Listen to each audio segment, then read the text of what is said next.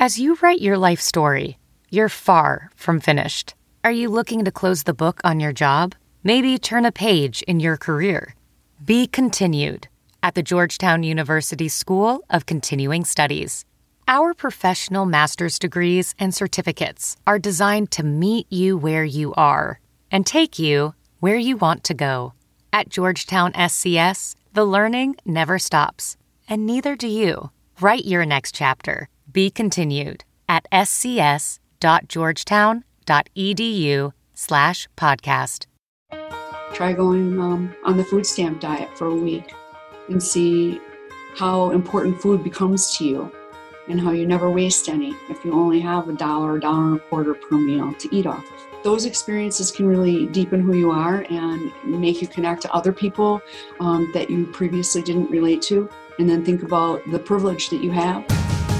From the Fox 6 studios, this is definitely Milwaukee. Conversations with the movers and shakers that put our slice of Wisconsin on the map in the worlds of entertainment, business, sports, and more.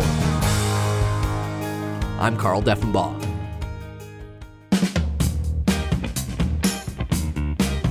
Leading the charge in the fight to end hunger. Since Sherry Tussler became the executive director of Hunger Task Force in 1997, she's never experienced a year like this. The coronavirus pandemic effectively shut down their volunteer program while only increasing the need for food throughout Wisconsin. She takes us through the ways her skeleton crew has risen to that challenge and why she hopes the pandemic will change the stigma surrounding people in need. Plus, some of the lighter moments, like the recent marriage proposal she received.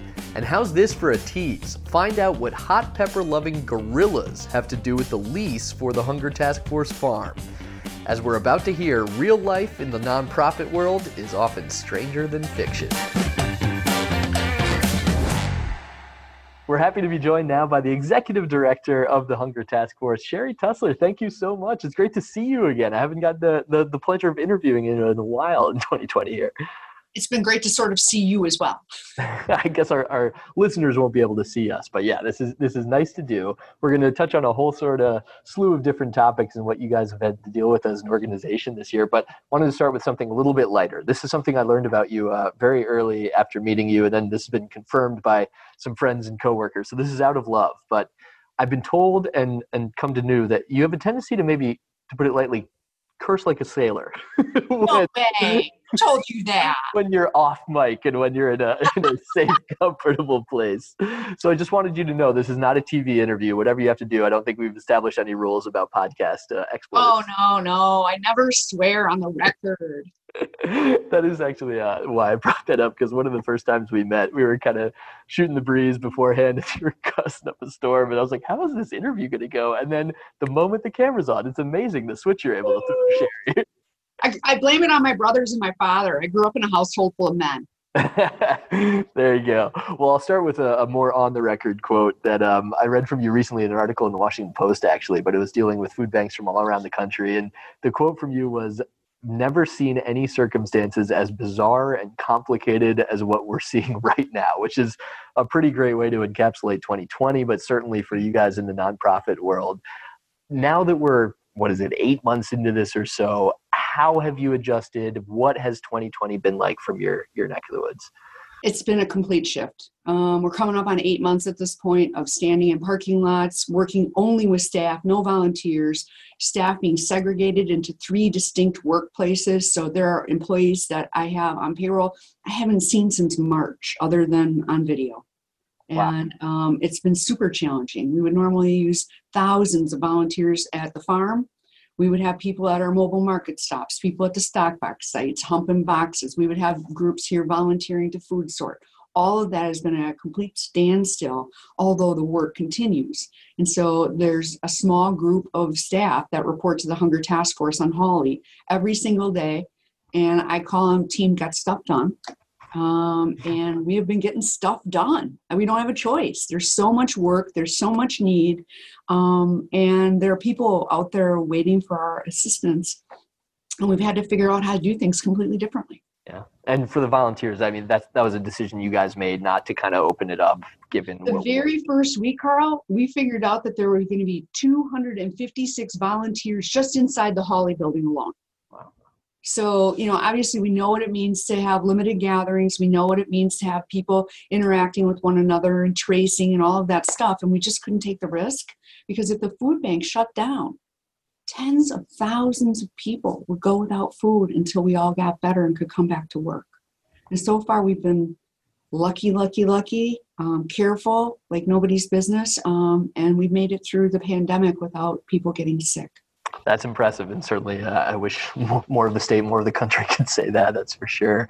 In terms of the need in total, you guys already serve tens of thousands of people every day, every month here in, in Wisconsin, in Southeast Wisconsin. How is that need? How have you seen that change over the course of the pandemic? Whether it was a big initial thing in the spring, or now that we're into the fall, how things have progressed. Well, remember back in March when you couldn't find toilet paper? Yeah, that feels very long ago. That's the beginning. Okay, so what happened was people were really worried about food, and people who shouldn't had to worry about food were coming to food pantries um, and asking for additional food because they were going to do the stay-at-home order, but they wanted to make sure that they had plenty of food inside of their house. So even if they had money in their wallet, they didn't go to the store; they went to the pantry. And so that created some shortfalls at the pantry. And we went from being able to give about two weeks worth of food down to by the end of April, we were, it was getting kind of scary. It was like three to five days worth of food. Um, and people who really needed the food were getting modest amounts of food. The government assistance um, from the federal government didn't actually arrive until about the 1st of June. And so we were really, really worried that we were not going to have enough food and that we were going to run out. Um, at the same time, our pantry network started sort of folding and collapsing in on itself because it was also staffed by volunteers who themselves were seniors. And so about a quarter of our entire pantry network just sort of closed and went home during stay at home. And so that put additional pressure on the pantries that were open, additional pressure on 211. Um, once the government assistance came through, it came through in the form of boxes of pre-packed food called the Farmers to Families program, and we were able to access that. And then we got large amounts of government commodities sent our way. And so, as the summer drew on, we were able to help people, but only from parking lots. And so, all of our pantries are open for outdoor distribution only. And then we were doing distributions for seniors and other extraordinary groups, including the Hmong um, and the Oneida and the Ho Chunk um, from their parking lots so we could serve their customer base. Um, and things seemed to level out until about September when the numbers just started going back up. And they went up again in October. So we're very concerned about what it means for the winter. And um, I think we could probably tie it back to um, unemployment and what's happened with the um, lower wage workers not being able to work and get back to work very quickly, especially people in the service industry. And so I think we've got a, um, a bad winter in front of us. I was going to ask kind of what your your projections look like at this point, as much as you can, kind of look into the future. What are you preparing for? What are you expecting over those winter months? Well, we got the holidays right around the corner, and everyone wants to sit down and have a turkey at Thanksgiving and a bountiful meal. So, what does that look like now? I don't know. I mean, how many people will really get together with family members, or will you just make a turkey for your closest family members and friends? Um, and then Christmas. And so, normally our numbers will arc during the holidays because people are looking for that little bit of extra help. And then they'll level out again in January and actually decrease in February because of earned income tax credit and people getting their tax return. So, what's this year look like? Unless something substantially changes, I think a lot of people are going to remain unemployed and struggling. And if the state of emergency um, elapses, people are going to lose their additional food stamp benefits and be placed um, at greater risk. And so we're really concerned about the winter. We're very, yeah. very concerned you mentioned the holidays, and I know you guys do always get make a big push, uh, especially to get some turkeys in front of families for the holidays. What are the best ways for anyone listening, anyone kind of moved by this, to help to support you guys when some of the traditional donation avenues are not there this year? Well, this year we've actually purchased turkeys instead of waiting for people to bring us that frozen turkey. Um, and we've pushed up some of those dates, um, frankly, for distribution. And so the turkeys are actually coming out this Friday to our food pantry network. Um, if people want to assist, they can go online and do a virtual food drive or just participate in our virtual food drive by purchasing one or more of those items because a turkey tastes just as good at Christmas and it tastes just as good in January, right? So think about buying those holiday foods, uh, chipping in, um, or just go ahead and buy some peanut butter or some canned vegetables. People need all of that stuff to make the meal. You mentioned January. That was actually going to be my follow up question. Uh, just in general, whether it's this year or other years, how you approach the holidays because it's great that everyone's kind of in a giving spirit and, and, wants to support but how have you tried to maximize that while also letting folks know that still need things after the holidays as well you can still help out an organization like Hunger Task Force? I always see the holidays as an opportunity to um, work with people in terms of their generosity. This is a time when they're feeling really good about themselves. They want to help out. They've noticed somebody standing on the corner. They have seen kids standing at the bus stop with no coat. They want to do something to make a difference. Do it and then feel good about it. And when you feel really good about it, keep doing it because you'll keep feeling really good about yourself. So, Thanksgiving and Christmas are opportunities for you to do something good to help another person and then just sort of get in the habit yeah, and keep that rolling as long as you can. That's well put. Um, I'd love to get into a little bit of your background at first. I was reading that uh, at one point in time, at least maybe back in college, you planned to be an art teacher. And obviously, you've gone a, a very different direction here to be one of the more established nonprofit leaders in Milwaukee for decades, taking over Hunger Task Force in, in 1997. So, what was it about art that interested you? And then what was it that led you to find your, your true calling and the career that you would make after that? I always really enjoyed art, and I still do to this point, and I like making things. Um, so art seemed right um, in college, but that was a heck of a long time ago. I ended up working with delinquent youth. I liked teenagers at that time, but I was just coming off of being a teenager myself. Um, and before you know it, I was working in group homes, and then I was working with people with serious mental illness, and then I was working with the homeless, and I was working with domestic violence victims. And so um, I don't think everybody actually ends up being what they plan to be in high school or even in college. Um, and eventually, I was working in a sexual assault treatment program with a group of nuns who are running a hospital, and they sent me to Cardinal Stritch University and had me finish my degree, but in management. And so here I am running a nonprofit because I'm a trained manager. I know uh, those are certainly not the easiest situations to be in, but what was it about them that you found so fulfilling, so rewarding, and wanted to to keep putting yourself into? I think um, empowering somebody, especially after they've been victimized, after they're down, after they've experienced that poverty for a really long time, and sort of helping pick somebody up and dust them off and look them in the eye and tell them they're going to be all right and that everything's going to be okay. And like, let's give me your hand and I'll show you the way. Yeah. And you know, you can put some people back together, and that's important work. And that's really been what I've dedicated my career to. Yeah maybe not on that to that degree, but have you yourself ever experienced uh, some of the things that you work with now? People who are either homeless or out of work or are in need of some help just to put a meal on the table. Yeah, it was the 1980s. I lost my job in college because it was one of those government jobs, and they had just elected Ronald Reagan, and they eliminated the program.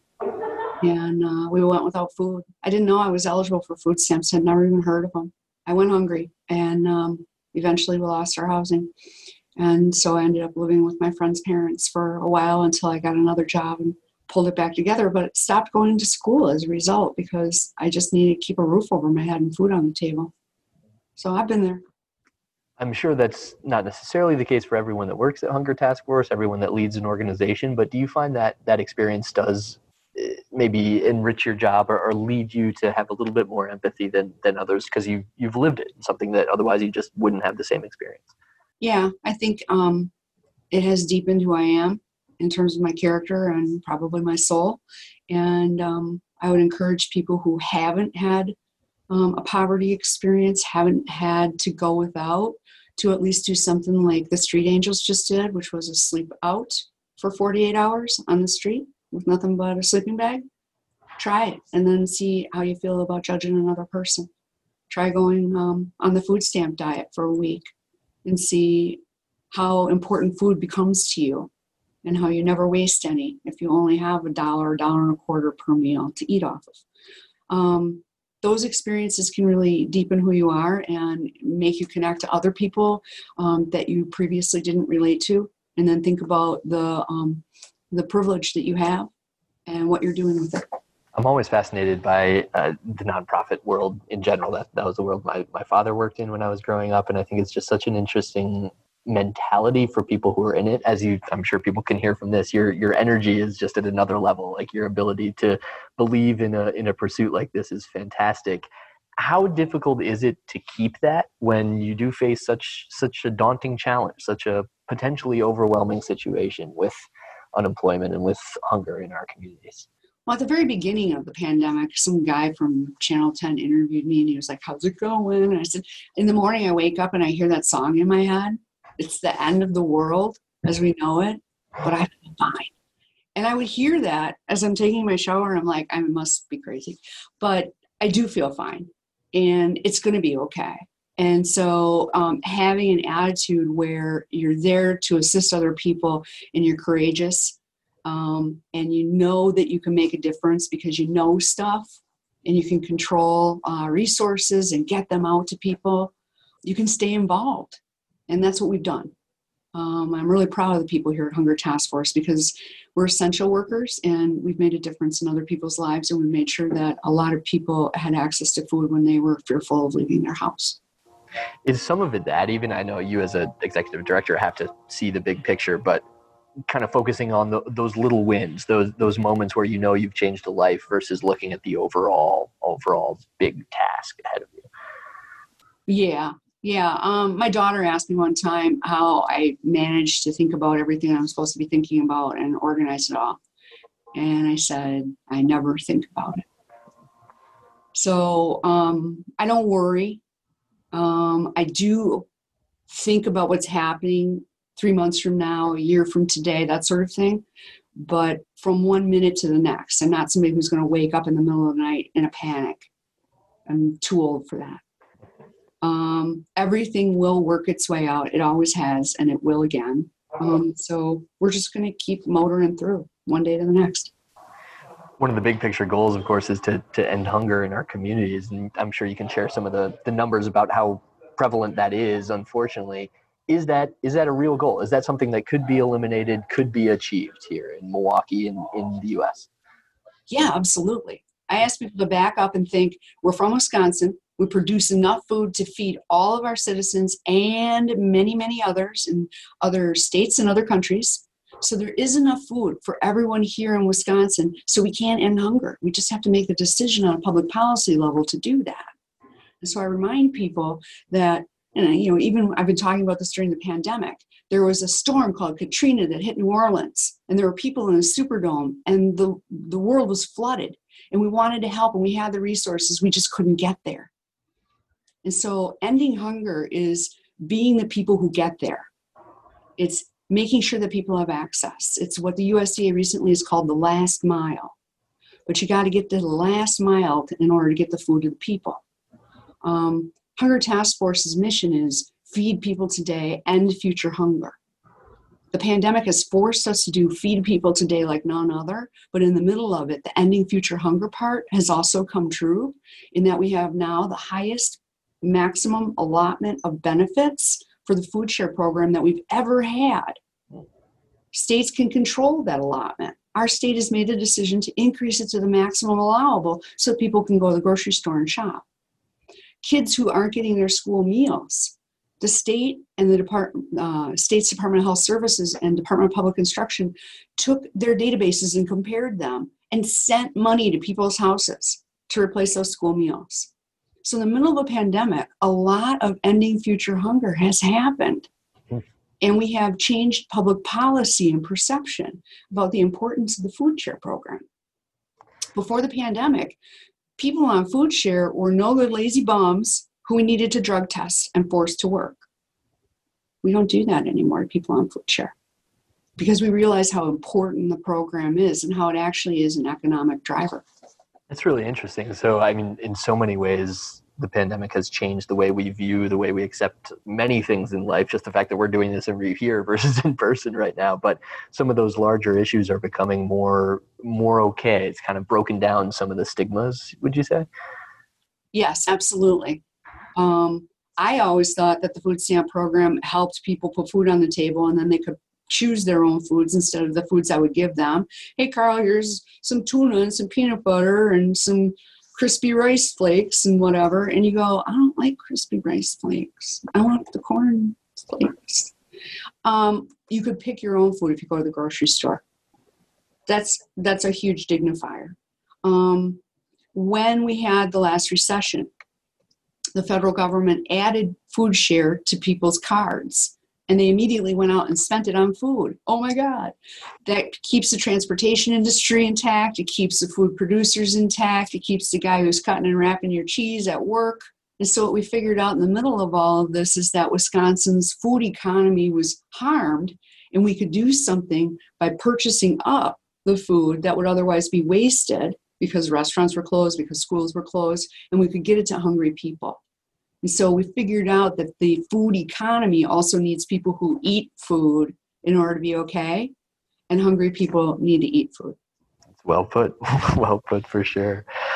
Um, I'd be curious about uh, maybe some favorite stories, whether it's during the pandemic or, or just over your, your years with Hunger Task Force that, that are a real win, that are that are a real positive that you remember, whether it's an individual person that you were able to help, a family, something that comes to mind, or, or a moment from either the pandemic or over the last few years. Well, last month I got a marriage proposal in the Pick 'n Save parking lot in West Allis. That was fun. You yourself were proposed to? I won't even tell you what he said to me, but yeah, yeah. he had his mom in the seat of the car next to him. And I was like, Really? This is what you got? He says, I've been looking at you in the line for a while now. that was fun, sure. Do you guys have a date set yet, or do we come to that? Changing lives in more ways than one. That's a that's a pretty good one. a story a story I did hear about you, Sharon, from one of your former coworkers, but um, that you maybe got a hip surgery and worked through it during one point in your career. I'm just amazed by the energy. So take take me through that and how you're able to kind of combine some some real physical issues with not. Well, I don't want to blame the Wisconsin State Fair, but if you have walked that bad boy for 10 hours, I left the state fair uh, in August, and when I went to get into my pickup truck, I had to pick my leg up by my pants in order to get it into the truck. And I was like, something's not right here. And I went and saw my doctor, and he was like, Yeah, you kind of need your hip replaced.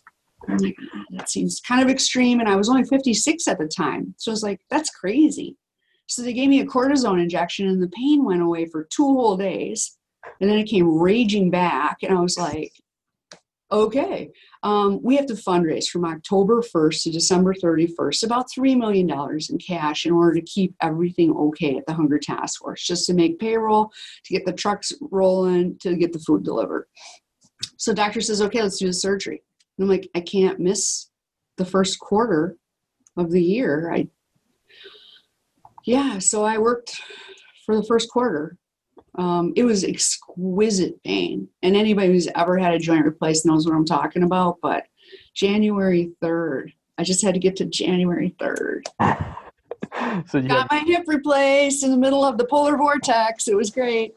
Yikes! Well, it's a good time not to be moving around then, I guess. Take that. For sure. That's a really funny story. I'm assuming you've been back to the state fair since. You haven't held it against them all, all these years then. No, no. I love the state fair. I wish, you know, we didn't obviously have one this year. I missed it, but yeah, I can walk the state fair again. Thank you to Dr. Bong. one of the other things that I've heard is the the farm that you guys run is a fantastic place. I had the pleasure to be down there one time, spending a morning, and you guys actually grow and are able to use all this amazing fresh produce. And there's a number of other things, but I heard that the actual lease to get the land initially had all these kind of quirky parts of the deal or parts of the promises or something like that. What goes in what goes into it first of all landing the farm before we get to the work? Well you know it was funny because i got a phone call from the superintendent and he said we're going to close the farm. I didn't even know there was one. And we want to donate all the food to you please tell me you'll take it and i was like well of course we'll take the food And he said, Good, because I told the Journal Sentinel that. So then the Journal Sentinel calls me and they said, Are you going to take the food? And I was like, Yeah, we'd love the food. That's great. I still don't even know what I'm talking about. And then they say, Well, the superintendent said that he's also going to give you the farm next year. Are you going to take it? I'm like, Of course I'm going to take it. I've never been there, right? I don't, it's 208 acres. I got into hot water with my board chair who was like, What were you thinking? And I said, I was thinking about 208 acres of farmland in Franklin. It's got to be worth something, right? Well, I get out there and it's actually like a series of community gardens, and the inmates are working it along with correctional officers. So, um, over the course of years, we have to figure out a lease agreement with Milwaukee County. And as it turns out, the old superintendent was married to the old head of the parks. And so the inmates did all kinds of stuff for the parks. They planted um, trees that would be taken to the parks and replace trees that would fall. They chopped wood for the county park lodges. They grew fish inside of the barn. And the fish would then be taken out to the county park lagoon so that people could have an up north fishing experience in Milwaukee County. They grew pumpkins and hot peppers for the zoo because gorillas like hot peppers. I didn't know that. I just learned that. They pop them like candy, I guess. So our lease was one dollar, forty thousand fish, ten cords of wood, and an acre of pumpkins, and it is to this day. so every year, that's your requirement. So people ask, why are you growing pumpkins at the farm? You can't really eat a pumpkin. Well, we do grow some pie pumpkins, but we mostly grow jack o' lanterns because they use them to decorate the zoo. we're still chopping wood and we're still giving it to the county park lodges, and we grow 40,000 um, Wisconsin native species fish in that barn, and we take them out for fishing experiences here in Milwaukee County. If that's not the best, uh, if you work in a nonprofit, you just roll with whatever's sent your way. Story that's that's got weird stuff happens in nonprofit. That's a fact. oh man. It's interesting because you mentioned the fundraising there for a moment and how much you guys do have to raise to support the work. Um, i understand when you took over so going back you know more than two decades now it was not always the case that you guys would make it to the end of the year that you would always have food like you said at one point this year it even got a little dicey. What are you maybe most proud of from from your tenure from your time leading the organization in terms of where you took it where, where it started and where you've taken it to? Yeah when i started um, we only gave um, a dozen food items out. And we had created this thing called the how to pack a bag strategy. And so I didn't understand why it was a crisis if we ran out of cream of mushroom soup. But it's the goo that holds the tuna and the noodles and the peas together. So we were just telling people make tuna casserole constantly. It was like, yuck. So um, I, my goal was to get people the foods that they like and that they want. And if you think about how your diet, your religion, your culture impacts what you eat, and whether or not you're healthy. And so, you know, here we are, fast forward, fast forward, 23 years, fast forward. We adopted something called the USDA My Plate, and now all we give are healthy foods. And so I feel like we've gone from a group of people who suggested that you could end hunger with a casserole to a group of people who are affecting the public health of poor people across Milwaukee County by assuring that they're getting equal access to foods that are good for them the ramifications when it comes to public health are exponential how much that can change. You think about diabetes and hypertension and obesity and how you know you can have an obese child who's still hungry and the reason that they're hungry is because we keep pumping them full of complex carbohydrates instead of fruits and vegetables and so teaching people to eat well from the beginning only offering healthy foods at the pantries um, at first our volunteers were like this is never going to work and you know, there's not a single family that's come in and said, Where are my cookies? You know, how come you're not giving me candy? They're just really thankful to get the healthy foods that we do get to them. And sometimes they say that our produce from the farm looks better than the produce at Sendik's. Hmm. That's pretty good. I'd love to end with a, a, a few kind of quicker, more fun topics here. Uh, the Journal Sentinel had a great uh, photo gallery of some work that you did on a house across the street. So there was a house that burned out from where you live in Milwaukee, I guess, and it was, I would imagine, a bit of an eyesore in your neighborhood. You took on a project on top of all the other work that you do here. What what is this project? What do you enjoy about kind of refurbishing, renovating homes on the side of everything else that you do? I was an art major. I like making things. Sometimes, you know, the work that we do is physical. And um, the work that I do uh, working on houses causes me to think, you know, like, what color will that be? How would I want that to look in my house? And so I um, have some brain food, I guess, to think about while I'm busy humping boxes in parking lots. You know, which tile should I pick? Um, but that particular house is across the street from my house, and it had a fire three years ago at Christmas, and um, an entire gable was missing. And it was covered in tar paper and uh, green city boards, and it was awful to look at. And I complained and complained, and the city was like, it's not getting torn down. Mm-hmm. They finally suggested that I buy it and rehab it. And I didn't know that you could rehab a house that had a tree growing from the attic, but I did. And now I have a wonderful couple that live next door and they're homeowners. So it's it's a good solution. That's an amazing story. Um, you mentioned the love of State Fair. I know you love lots of things in Milwaukee. We've uh, crossed paths at, at Summerfest as well. Do you have any favorite concerts, favorite experiences that, that have stuck out to you in, in your time in this great city? You know, Wisconsin State Fair is always a great time because I get to reunite with my adult daughters and we do you know the big slide and we drink some beer and we eat some fresh cheese curds. And it's just it's cool. You go to the wisconsin products pavilion you hang out. Um, little known story both of my daughters were pig sliders which meant that um, they would get out that pink piggy bank slide for toddlers every year. And our teenagers here from hunger task force would staff the slide. And so every year uh, before we leave the Wisconsin State Fair after we've had a couple beers. We go over and ride the pig slide. That's a great story. We know how to unbolt it and break into it. we'll leave those uh, those secrets uh, to you for now. I'll finish with this. Uh, Sherrie, I hopefully for our sake, this is still years down the road, but eventually, when you choose to to retire and pass the torch uh, to someone else at Hunger Task Force, have you thought about what's next? You you spend so much time worrying about others. Have you thought what you'll do with a little more time on your hands? I'd like to buy a jeep and get in it and drive. I like uh, checking out the national parks. I'd like to wake up in a warm place. Um, I'm not a fan, a big fan of winter. Um, and I live on a corner, so I got to shovel a lot. So um, all I really do is think about working less and getting way more often, um, checking out what my kids are doing, and uh, seeing how other people live. Maybe explore that art career as well. Who knows what I'll make?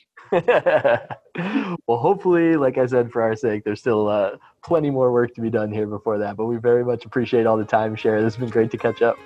Thanks, Carl. Thank you once again to Sherrie Tussler, and a reminder it's never a bad time to donate if you want to check out more information on Hunger Task Force's website. And a thank you as well to two people you don't hear from behind the scenes Dave Machuda and Sarah Smith, who do so much work to make Definitely Milwaukee possible, as well as our other podcast here at Fox 6, Open Record, featuring the Fox 6 investigators. If you want to keep this going, please leave us a rating and review on your favorite podcast platform, or you can find the latest episodes anytime at fox6now.com.